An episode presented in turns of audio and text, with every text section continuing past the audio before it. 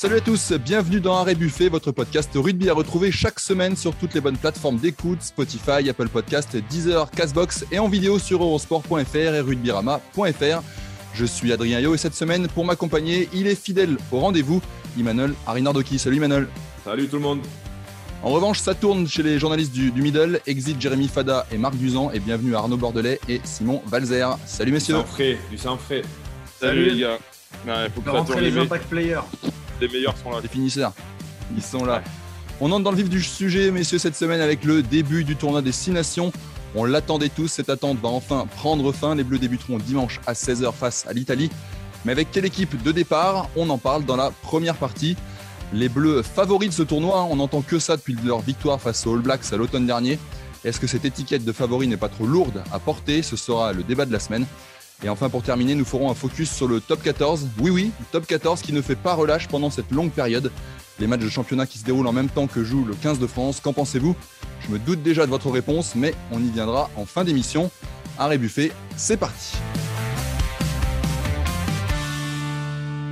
L'équipe de France attaque le tournoi des 6 nations face à l'Italie. Le match débutera dimanche à 16h avec quel joueur La composition sera officialisée vendredi à 11h, mais on a déjà des idées sur les joueurs qui fouleront la pelouse du Stade de France, notamment la charnière, hein, Ntamak Dupont, il n'y a pas trop de doute. Derrière, peu de surprises non plus à attendre. Euh, Villiers devrait jouer à l'aile gauche, Penaud à l'aile droite. Au centre, Ficou et Danty. En 15, Melvin Jaminet. La première ligne aussi, euh, on devrait voir euh, Cyril Bay, Julien Marchand et Huy Antonio. Là où il y a débat, messieurs, c'est plutôt sur la deuxième et troisième ligne. Qu'en est-il exactement? Je crois que le sélectionneur Fabien Galtier a, suivi les conseils hein, d'Imanol Reinhardt-Doki, c'est-à-dire qu'Imanol milite et vote euh, pour le, maintien de Cameron Wiki en, deuxième ligne.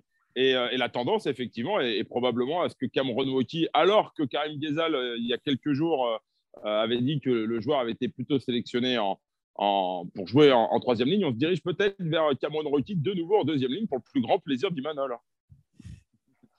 Ça te plaît, Imanol Non, ça ne me plaît pas.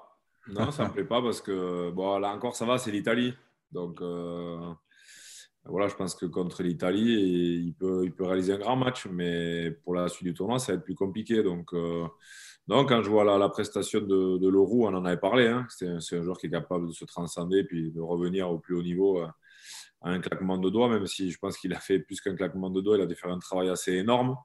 Voilà, il a clairement remis le facteur sur le vélo et, il sera certainement du 15 titulaire. Donc après avoir à ses côtés euh, qu'est-ce que qu'est-ce que va privilégier euh, Fabien Galtier? Mais euh, moi, je resterai plus voilà garder quand même des, des secondes de ligne qui sont des vraies secondes de ligne à leur poste et puis ensuite eh faire monter la concurrence en troisième ligne parce que moi je pense qu'un garçon comme Cameron Rocky il peut vraiment amener quelque chose en troisième ligne il peut amener de la densité, du soutien et de la hauteur aussi en touche. On n'en parle pas beaucoup, mais c'est important notamment dans, le tournoi où, le secteur de la touche est, très, euh, joué, très contrarié, où les équipes adverses travaillent énormément là-dessus aussi.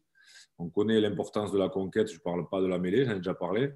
Donc pour moi, Cameron il doit vraiment se positionner en, troisième ligne, en troisième ligne ouais. Et tu sors qui du coup? Gelon, Chaldrit, Cross? Bah après, tu peux les mettre en concurrence. Voilà, tu peux, tu peux, sur un premier match, tu peux mettre Rocky en troisième ligne. Euh, tu mets Aldrit euh, en 8 ou, Cross ou Jelonge, suivant si tu veux plus de déplacement ou pas. Mais je crois qu'il y, a moyen aussi de, de, faire tourner. Un troisième ligne, aujourd'hui, il joue plus 80 minutes. Hein. donc, euh, je crois qu'on va avoir besoin aussi de, de, turnover au niveau de la troisième ligne pendant le tournoi. Et c'est important de ne pas faire commencer cinq fois les mêmes en troisième ligne. D'autant plus qu'il y a Dylan Crétin, Dylan Crétin qui sera revenu en grâce hein, aux yeux du, du sélectionneur, en tout cas du, du staff. Euh, donc il y a Dylan Crétin qui pourrait aussi venir bousculer euh, la hiérarchie. On a vu que François Cross euh, avait peut-être un, petit, un petit manque de rythme hein, sur, sur les dernières sorties avec le Stade toulousain. Est-ce que c'est lui qui en, fera les frais? Bon, on le, saura, vendredi, mais effectivement, la tendance, elle est sur cette peu probable titularisation et maintien de Cameron en deuxième ligne et peut-être le retour de, Dylan Crétin en, en, troisième ligne. Exactement, Arnaud, c'est ce qu'on a mis dans le journal, donc il paraîtra qui paraîtra vendredi avec euh, ah, qu'est-ce qu'ils sont en 4, Paul, Paul Villense en 5, Dylan Cretin de retour au poste de numéro 6. De l'autre côté, Anthony Gelonche et bien sûr dans le couloir, Greg, Aldrit qui revient, euh, qui est maintenant revenu à son meilleur niveau, comme l'ont prouvé les, les tests d'automne avec et ses prestations en Coupe d'Europe avec, avec La Rochelle. Donc, oui, qui est, le seul vrai numéro 8 aussi de ce groupe. Voilà, c'est ça. Et remettre Woki en deuxième ligne, c'est aussi faire un peu, c'est la prime au vainqueur. après cette prestation XXL face au, All Blacks, c'est pas difficile de, de, chambouler une équipe qui gagne entre guillemets? Bah, quand les choses sont bien expliquées, euh, comme la dernière fois, et que le, le, le, cadre est, euh, est, bien fixé, euh, non, je pense que les joueurs ils sont capables d'accepter des décisions. Après, voilà, il y a aussi une forme de continuité. Et, bon, il faut, dire aussi que Woki est en forme hein, depuis, la tournée. il n'a il a pas, baissé en intensité. Donc, on verra aussi sur ce match. Je pense que là Fabien Galtier, je ne vais pas dire qu'il achète la paix, mais de, faire dans la continuité, euh, il s'enlève un, peu le mal de tête. Et puis en fonction de, la prestation face aux Italiens, il pourra recomposer son équipe. Là où je rejoins un peu Imanol, c'est que euh, à la différence du match contre les All Blacks, dont on savait qu'il allait être un match de très haute intensité, où on avait besoin vraiment d'une deuxième ligne extrêmement mobile et surtout très endurante, là on va être euh, sur un match contre l'Italie, un match de tournoi d'hiver, euh, donc forcément avec un rythme moindre face à un, adversaire techniquement plus faible. On peut imaginer qu'il y aura beaucoup plus de mêlées, donc euh, que Cameron Woki sera amené à faire euh, beaucoup plus, à pousser davantage, à se dépenser davantage. Et surtout, s'il y a un, moindre, un rythme moindre, bah, peut-être que ses qualités athlétiques seront moins mises à, profit. C'est pour ça que moi, J'aurais été séduit par une deuxième ligne, un retour de Bernard Leroux en deuxième ligne, surtout au vu de ses performances. Notamment, je parle du match à Toulouse la semaine dernière où, j'étais et où il a littéralement euh, démoli les Toulousains au sol avec euh, Wenceslas Lorraine. je rappelle juste quand même, pour parce que visiblement vous avez une perte de mémoire, que Bernard Leroux est un troisième ligne de formation. C'est un ancien troisième ligne qu'on a fait monter en deuxième ligne, un peu comme Cameron Oki, mais c'est un peu plus récent. Ouais, mais Arnaud, je pense pas que ça soit. Enfin, Arnaud, vraiment deux joueurs qui sont pas comparables. Deuxième ligne en club. C'est vrai. C'est la grosse, grosse différence. C'est vrai. Il n'y a que Yannick qui a estimé que c'était un vrai set. Hein. Je ne pense pas que ça soit. Euh, moi, je ne pense, je pense pas que Bernard Leroux il ait les, capacités euh, techniques, euh, techniques pour, pour jouer dans le même registre que Cameron. Quoi. Il a beaucoup moins de ballons, à mon sens, que Cameron Woki. Par contre, il a une puissance et puis un, un abattage que même Woki peut-être n'a pas. Il est bien dans la cage. Il est bien dans la cage. Voilà. C'est un joueur qui fait mal, quoi, qui aime marquer l'adversaire. Il est là pour faire mal dans la règle, mais voilà, il fait, il fait le, le travail de l'ombre, il le fait bien. Et quand on voit la performance qu'il a pu avoir contre le Stade Toulousain là, avec, euh, le Racing, quand le Racing s'est ah Ernest Vallon, euh, à n'en pas douter, lorsqu'il va falloir ferrailler euh, au Pays de Galles ou contre les Anglais ou contre les Irlandais, ah il, est fort probable que Bernard Leroux soit aligné parce que pour le coup, il est, il est revenu en très très grande forme. Mm. Pour ce qui est du reste de la, de la composition, messieurs, elle vous, elle vous convient comme elle semble se dessiner? On est plutôt dans la continuité de, ce qui s'est fait au, mois de novembre. Et, euh, pour le coup, euh, on ne va pas s'en plaindre. Euh, ça fait tellement longtemps qu'il n'y a pas eu cette continuité en équipe de France sur les dernières années, mais aussi sur les derniers mois. Fabien Galtier, contrat est forcé avec la, pandémie, a été obligé de, bousculer un certain nombre de fois son, effectif et, ça lui a permis de découvrir des joueurs hein, qui, qui, auraient été chercher peut-être Melvin Jaminet s'il n'y avait pas eu euh, bah, cette obligation euh, de ne pas prendre les finalistes pour partir lors de la tournée, de partir en tournée en, Australie. Donc non, la continuité, moi, moi je trouve ça. Bah, si, on part vraiment sur les dernières informations qu'on a pu recueillir, si on part vraiment sur cette, sur cette composition d'équipe avec beaucoup de continuité, je, moi je, vote pour. Ouais, on est dans, dans la logique hein, de de la continuité, euh, la seule chose qui va changer, c'est qu'on n'est plus à l'école des fans. Euh, c'est plus waouh, super, bravo, la prestation incroyable. Maintenant, il va falloir qu'ils assument leur statut de, taulier. Donc, euh, c'est ça qui va, qui va changer. Et bon, je pense qu'ils sont en mesure vraiment de l'assumer. Mais voilà, maintenant, les garçons, il faut y aller. C'est une transition toute trouvée, ça, Emmanuel. On va parler justement dans la deuxième partie de l'étiquette de favori de l'équipe de France. Le 15 de France va faire le Grand Chelem et remporter le tournoi qui le fuit depuis 2010. L'affaire semble entendue si l'on écoute le monde du, rugby depuis la victoire face à Nouvelle-Zélande à l'automne. C'est vrai que les Bleus ont des arguments à faire valoir, mais est-ce que ce statut d'ultra favori, même on pourrait dire, n'est pas trop lourd à porter? Emmanuel, toi qui as ferraillé, qui en a connu des victoires en Grand Chelem, euh, c'est un statut que tu as connu et que tu as su assumer? Que j'ai connu, non, pas vraiment. Pas vraiment. Euh, on n'a jamais été, euh, quand on a fait des grands chelems, on n'a jamais été favori ou archi-favori comme l'est aujourd'hui l'équipe de France. Et en général, quand on a été favori euh, d'une Coupe du Monde ou d'un match ou des phases finales, ça ne s'est pas très bien passé. on a souvent crié victoire, on a fait cocorico avant que le, soleil se lève. Donc, on a été français, quoi. On n'a jamais vu le soleil. mais mais, mais c'est un statut qu'on n'aime pas. Clairement, on n'aime pas, être, on pas être favori. Et puis, un tournoi c'est quand même long. Euh, c'est quelque chose qui doit se construire. Euh, J'aime vraiment pas qu'on parle de grand chelem avant, d'avoir attaqué un joueur. Déjà, là, il y en a quelques-uns qui commencent à, parler de grand chelem, pas des joueurs, hein, autour, des joueurs, autour de l'équipe. Et pour les joueurs, le plus dur, ça va être voilà, de se focaliser sur le premier match, de, prendre les matchs dans l'ordre, de ne pas crier victoire trop vite. Moi, dans la construction des grands chelems que j'ai pu connaître, on n'a vraiment jamais parlé de, grand chelem. On a d'abord euh, essayé de bien attaquer. Ça a toujours été toujours compliqué d'ailleurs de rentrer dans le tournoi. Les pré-matchs, ça n'a jamais été ça. Et après, euh, tu gagnes les deux premiers. Euh, là, tu commences à te dire déjà, le troisième, ben, si on le gagne, déjà, on est pratiquement sûr de gagner le tournoi, voire en tout cas de, se positionner pour une victoire finale. Et voilà, et puis le grand chelem, tu le vois vraiment ben, sur le dernier match. Hein. et même sur le dernier match, suivant suivant la, comment ça s'est passé pendant, pendant le tournoi, tu peux même jouer euh, un grand chelem et une victoire dans le tournoi sur le, dernier match. Donc, il y, a plein, de scénarios différents qui peuvent être incroyables, mais, mais voilà, il faut, il faut vraiment le construire et il faut prendre match après match. Et ça sera le plus dur pour l'équipe de France. Dans l'histoire des grands chelems français, euh, je me suis un peu replongé dans les différents grands chelems qu'il y a pu avoir. Euh, il n'y a que l'année 87 où réellement la France, en étant grandement favorite, a su assumer son, statut. Je ne sais pas si vous vous souvenez, euh, 81, il y avait eu un premier grand chelem euh, avec une génération un peu émergente. Et 87, c'est l'avènement d'une génération euh, assez, assez fabuleuse, hein, avec euh, Berbizier en, stratège, avec des joueurs de talent derrière, les Blanco, les Sella, les Charvet, Ménel, puis devant, je rappelle juste une première ligne avec Ondarts, Dubroca, Garuet, qui, de façon un peu vulgaire, cassait la gueule à tout le monde.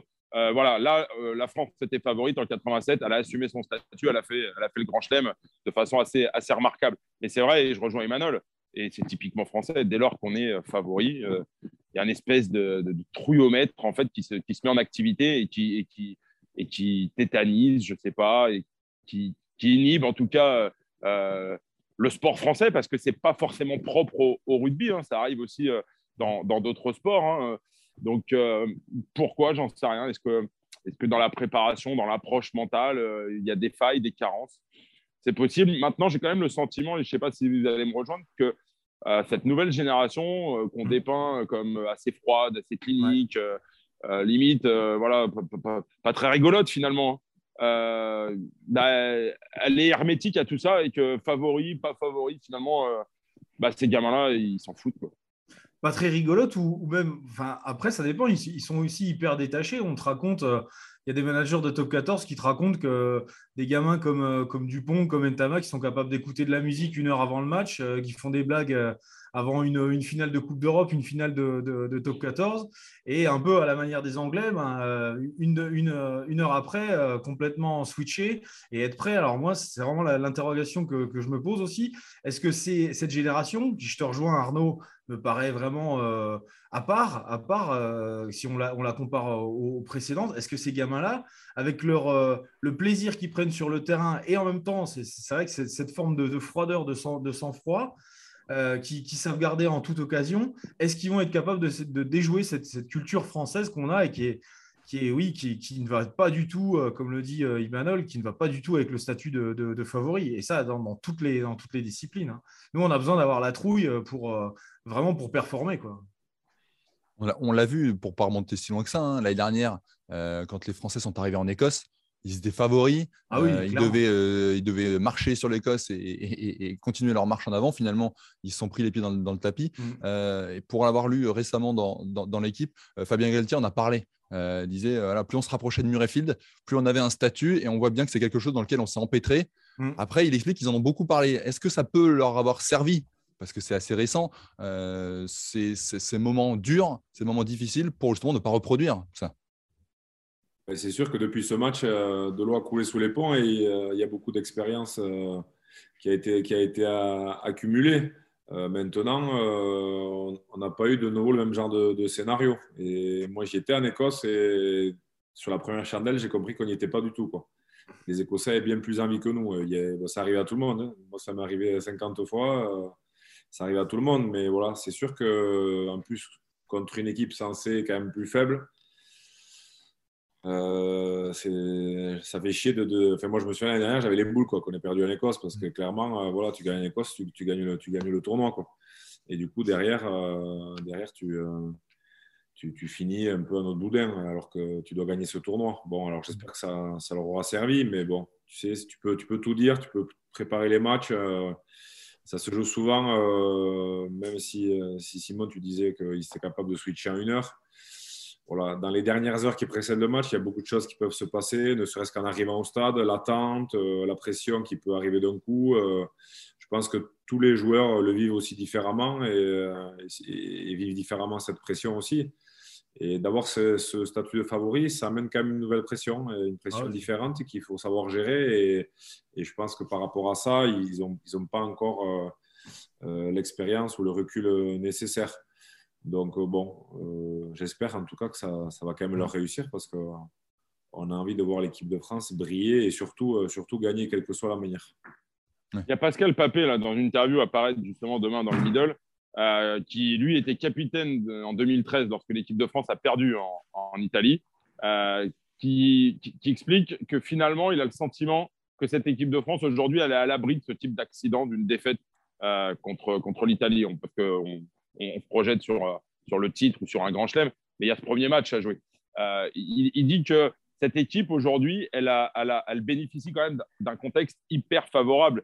Il explique que jamais un sélectionneur n'a eu autant de moyens euh, humains, jamais autant de moyens financiers, jamais autant de temps pour préparer une équipe de France et que fondamentalement, ça met à l'abri l'équipe de France d'un accident contre l'Italie et ça la met à l'abri justement aussi de cette peut-être de cette pression extérieure euh, parce qu'il a su créer une, espèce de bulle hermétique autour de ces 42 joueurs euh, qui sont aujourd'hui dans le, dans, le, dans le squad de l'équipe de France. Je, crois, je crois assez que. Enfin, je, crois vraiment que Papé, il, il, a, il a visé juste. C'est que jamais une équipe de France n'a eu autant de confort pour, pour travailler. Par le passé, l'époque d'Imanol, très sincèrement, et c'est Papé qui raconte cette anecdote, Grand Chelem 2004, euh, Aurélien Rougerie se pète avant de partir au Pays de Galles. Stéphane Blas est rappelé alors qu'il n'a pas mis les pieds à Marcoussis depuis deux ou trois ans. Il arrive le jeudi soir, le vendredi matin, il est dans l'avion et il va jouer au Pays de Galles. Ça n'arrive plus, ça. Ça n'arrive plus. On serait ensemble à l'abri, alors messieurs, si, si on, vous entend et on a envie quand même de finir sur une note positive parce que euh, certes, on n'est pas, ça nous réussit pas forcément, mais là, on a envie d'y croire quand même. Bien sûr, et puis comme disait, comme disait Arnaud, euh, en plus, euh, le staff s'est un peu prémuni de, cet accident aussi en faisant le choix de, la continuité, et c'est très bien. Voilà, on a bien vu les 14 joueurs qui ont été relâchés euh, dans leur club, c'était que des joueurs qui ont, qui ont très peu d'expérience finalement, sauf bien sûr Brice Dulin et, et Virimi Vakatawa, mais bon, dans, la, dans la grande majorité, c'est des joueurs qui dont l'expérience était relativement limitée avec l'équipe de France. Je pense que cette équipe-là, elle a, elle a une vraie cohésion, elle a un vécu. J'espère qu'ils sauront se souvenir euh, de cet épisode en Écosse que tu as très justement rappelé, Adrien, mais je pense que ça les a marqués. J'ai l'impression que ce staff euh, note tout, enfin vraiment euh, est capable de ressortir les petits, les, petits épisodes qui ont, qui ont blessé l'équipe, ressortir les choses comme ça. Et j'ose espérer que cette équipe aura appris, parce que j'ai l'impression que de sortie en sortie, elle, me donne l'impression d'apprendre de, de, ses erreurs. Donc c'est pour ça que je veux être plutôt optimiste. Moi, j'aimerais bien entendre Imanol sur justement ces anecdotes de mecs qui arrivaient euh, le jeudi soir à Marcoussis, qui le vendredi était titulaire avec zéro entraînement. Tu as, dû, en vivre quelques-uns, des exemples comme ça, non? Ben, Nous, on est arrivé le lundi. Hein. Oui, déjà. Le dimanche. On est arrivé le lundi, euh, lundi matin, on récupérait nos, dotations, euh, on mangeait, on faisait un peu de récup on commençait à s'entraîner le, mardi pour, pour jouer le samedi et on jouait le week-end. On n'était pas préservé. Donc. Et, entre deux matchs, on repartait en club et on revenait. Donc, c'est vrai que c'était quand même euh, très compliqué. Il fallait euh, vite switcher. Euh, c'était des périodes compliquées à gérer ouais, parce qu'il y avait aussi la peur de se blesser. Et puis, vous n'étiez pas 42 Oui. Ah ouais, non, non, non. On était, on était, juste l'équipe. Hein. on n'avait pas de, de, suppléants et quand on partait à l'extérieur, il n'y avait pas de suppléants non plus. et Lionel Rossigneux faisait l'opposition. On était obligé de faire jouer Rossigneux si S'il y avait un blessé, quand t'as compris. c'était l'ancien attaché de presse de l'équipe de France. Voilà. Salue, en même temps, en même temps, voilà, c'était une autre époque et c'était aussi génial. Euh, moi, j'ai eu la chance de connaître, c'était à, tout, à, mes tout débuts, mais de, de m'entraîner et de faire un grand chelem en, en, étant logé au château Ricard à la voisine. Euh, et on s'entraînait sur un terrain en bord de route qui faisait 30 mètres de large. Quoi. Avec, avec la, la, la, touche, c'était les sapinettes. Bon, c'était improbable, mais ça existait. Après, bon, c'est sûr qu'après, on a, on a, connu Marcoussi. Euh... Il y avait des taupes sur le terrain, je me souviens. Dans, dans des meilleurs, ouais, c'est vrai. C'était un stade de village, c'était même pas un stade homologué pour jouer pour un club. C'était un stade de Il n'y avait pas besoin de mettre le tee pour buter. hein. c'était exceptionnel.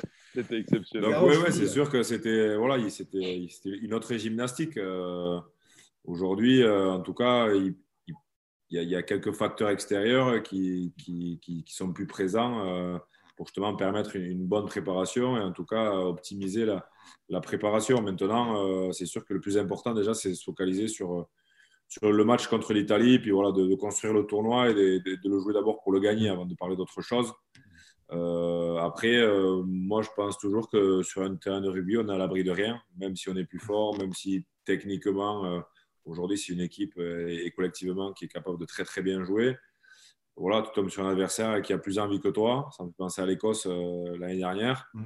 Et puis voilà, il y en a un qui fait en avant, un autre qui fait tomber un ballon, puis euh, tout le monde commence à un se autre qui met une poire.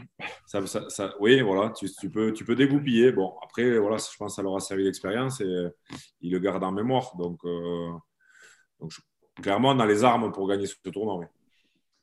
Première réponse dimanche à partir de 16h, donc avec euh, ce match France-Italie. On sera au rendez-vous, évidemment, pour suivre ça. Vous, messieurs, vous serez sur place, Arnaud et, et Simon, pour, euh, pour le midi olympique. Et non, puis, Simon, euh... il est puni, il reste à Toulouse, mais moi, j'irai, ouais. Très bien. En tout cas, tu iras peut-être voir un match de, de rugby de, de, de, championnat ce week-end, Simon, ou alors tu les suivras parce que. Oui, exactement. Ben, je vais, samedi, je vais à Montpellier-Pau et le lendemain, je, j'appuierai, je seconderai Arnaud euh, qui sera au stade. euh, Mais pour lui. euh, Il y a doublon aussi pour les journalistes. Hein, Voilà. samedi, Il y a doublon pour les journalistes. J'irai voir Racing Brive samedi à l'Arena, et pour mon plus grand plaisir, évidemment. Et euh, ensuite, euh, dimanche, j'irai au Stade de France pour, pour France-Italie. C'est doublon pour tout le monde. Voilà. Les doublons, justement, parlons-en, messieurs, si vous le voulez bien, dans la troisième partie. Si l'équipe de France joue ce week-end dans le tournoi Destination, dans le même temps, Toulouse se déplace à Perpignan samedi après-midi et La Rochelle jouera à Biarritz dimanche soir. Ces doublons, comme on dit, avec un match de l'équipe de France et en même temps une journée de championnat, vont se répéter euh, durant plusieurs semaines.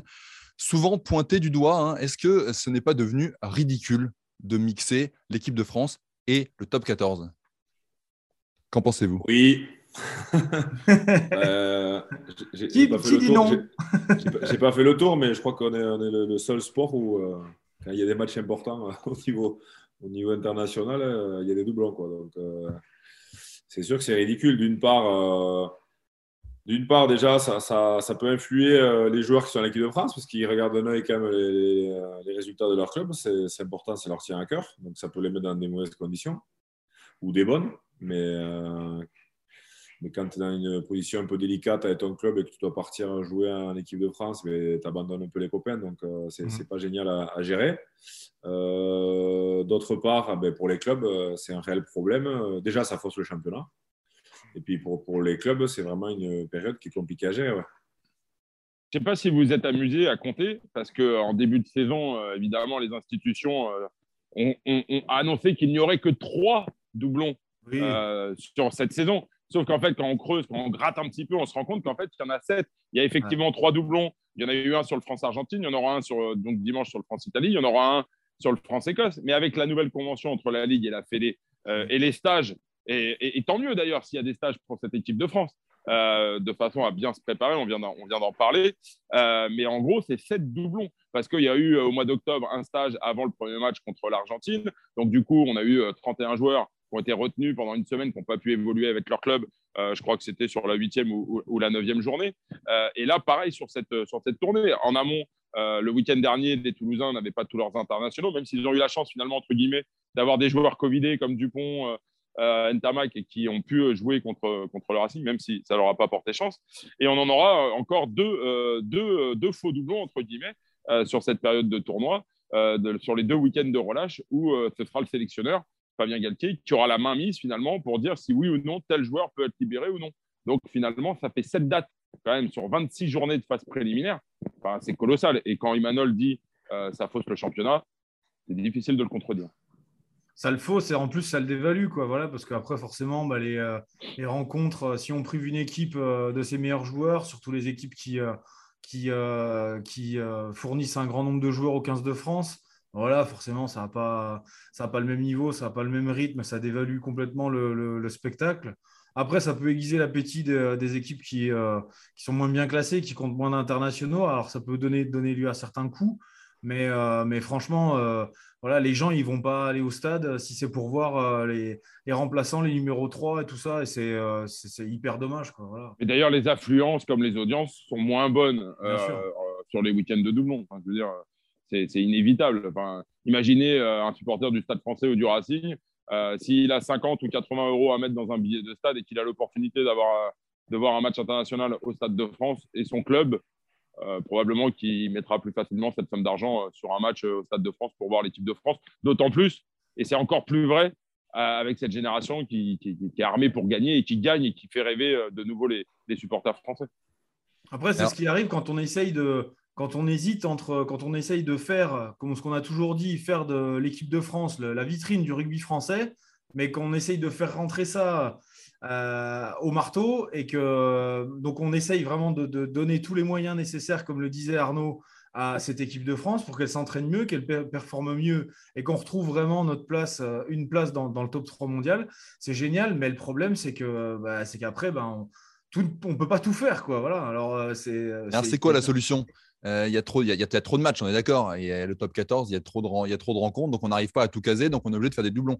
Faut quoi? Faut réduire le top 14 à un, top 12, un top 10. Il faut. Euh, quelles sont vos solutions? Il n'y a pas de solution tant que c'est l'argent qui dictera euh, les, calendriers. Il n'y aura pas de solution. Donc si tu enlèves des matchs, il y a moins d'argent et les clubs ne sont pas contents non plus. Donc en fait, ils ne sont jamais contents. Il faut allonger la saison peut-être? Commencer plus tôt ou finir plus tard? Il, faudrait, rajouter, il, faudrait, rajouter un mois dans l'année. 11 mois, ben non, mais c'est exactement ça. Il, a, il a raison. Faut, ah, les, Adrien, rends-toi compte, les mecs, ils reprennent en. Bon, je veux dire, je sais pas. Mais la, césure, la saison dure 11 mois. C'est un truc de fou. L'année dernière, on se souvient, les Toulousains ont fini complètement rincés. Ils ont eu six semaines de vacances, mais à titre exceptionnel. Et heureusement qu'ils les ont prises parce qu'ils ont fait un début de saison canon. La Rochelle, par exemple, n'a pas fait de match amicaux, mais ça rentre plus ça ne rentre plus. Les, joueurs se tapent des saisons de 11 mois et ils sont, euh, voilà, je les comprends, ils sont rincés. Donc, on va euh, finir par les tuer, les joueurs, à force de les, force de les faire jouer comme ça. Enfin, je veux dire, je pense que, je ne sais pas, je ne suis pas médecin, mais je, ils, vont, jouer moins longtemps, ça c'est sûr qu'ils vont jouer moins longtemps. Ah, euh, clairement, un, joueur professionnel aujourd'hui qui commence à 20 ans, il ne jouera pas jusqu'à 36 ou 37 ans, comme on a pu connaître. Je pense qu'à 30 mm. ans ou 31 ans, ça sera fini. Quoi. physiquement, ah mentalement aussi. Et je suis persuadé que s'il y a une étude de surtout, surtout, l'usure euh, physique. Hein. Mentalement, bon, je pense que tu as toujours moyen de retrouver des ressources, mais physiquement, euh, quand ça pique et tu commences à mettre trois jours pour récupérer d'un match et qu'il y a le match qui arrive. Euh, mhm. Mentalement, Emmanuel, ça, ça Quand ça commence à grincer. les mecs, ils sont presque soulagés de se blesser parce que c'est leur seule période où ils peuvent se régénérer mentalement quand tu n'as que 4, semaines de vacances. Ce que je disais la, semaine dernière, hein, ce qu'on a connu, ce que j'ai connu, c'est que malheureusement, euh, c'était le seul moyen ou le seul moment où, tu avais euh, le, temps de, te soigner, de soigner déjà ta blessure, mais d'autres bobos. Et puis de, travailler aussi des aspects que tu n'avais pas le temps de travailler pendant la saison, du renforcement, euh, du, jeu, du jeu au pied, enfin, du physique. Ou... Et, souvent, tu, reviens plus fort après ces périodes de blessure parce que justement, tu as eu le temps de te régénérer et, de te soigner et puis de, travailler autre chose. Quoi. Mm. Après, avec tout ce qu'on a dit sur la Coupe d'Europe, on peut peut-être réduire les dates de Coupe d'Europe Si on réduit les dates de Coupe d'Europe, on peut trouver quelques dates. On peut peut-être bien piocher quelques dates. Hein. C'est pour ça que moi j'étais contre, euh, contre ces matchs aller-retour là, de, phase finale, euh, parce que ça rajoute encore des matchs. Et pour moi, il n'y a pas d'intérêt. Donc euh, tout le monde n'était pas d'accord et j'entends que tout le monde ne soit pas d'accord. Mais oui, l'attrait, l'attrait pour, pour nous, c'est génial. Mais moi, je pense aussi euh, aux joueurs, euh, je pense au calendrier. D'un côté, tu ne peux pas dire c'est génial qu'on joue des matchs en aller-retour, c'est les phases finales, parce que justement, ça amène quelque chose, du piment, la visibilité. Et, de l'autre, tu ne peux, pas, donc, tu peux pas dire ça. Et de l'autre côté, te plaindre qu'il y ait des doublons quand l'équipe de France joue. Après, moi, je serais curieux si une étude scientifique se penchait sur aujourd'hui. Le taux d'accidentologie dans le rugby, les blessures plus longues, plus graves, franchement, je, serais, curieux de savoir et je, suis intimement convaincu que sur une carrière de allez, 10 ans, aujourd'hui, un joueur sur 10 ans, il doit être blessé combien? Entre 18 et 24 mois, non? Après, ça, c'est Emmanuel qui pourra nous le dire, mais peut-être qu'il a Aujourd'hui, les, les, joueurs sont quand même bien mieux préparés. Oui, voilà, il, y a, moins de, de, blessures, mais il y, a, il, y a, plus de grosses blessures. Parce que mmh. quand ça casse, par contre, ça. Pam, c'est de la grosse traumatologie, effectivement. Emmanuel, quand tu as commencé ta carrière, toi, euh, quand tu étais jeune joueur, j'imagine que voilà, il n'y avait pas le même, il y avait pas autant de kinés dans un euh, dans un club, il n'y avait pas autant de suivi médical et tout ça, et tu as vu, ah ça, vu ça évoluer au gré de ta carrière? Il a euh, connu l'éponge magique, Emmanuel. Hein. même, même en équipe de France, au début, on, avait, on, avait, on avait, un kiné. Quoi. Ah ouais. Xavier Gousse, qu'on salue. Ah, il était top. il a eu du boulot, par contre. Hein. Ah ouais, tu m'étonnes.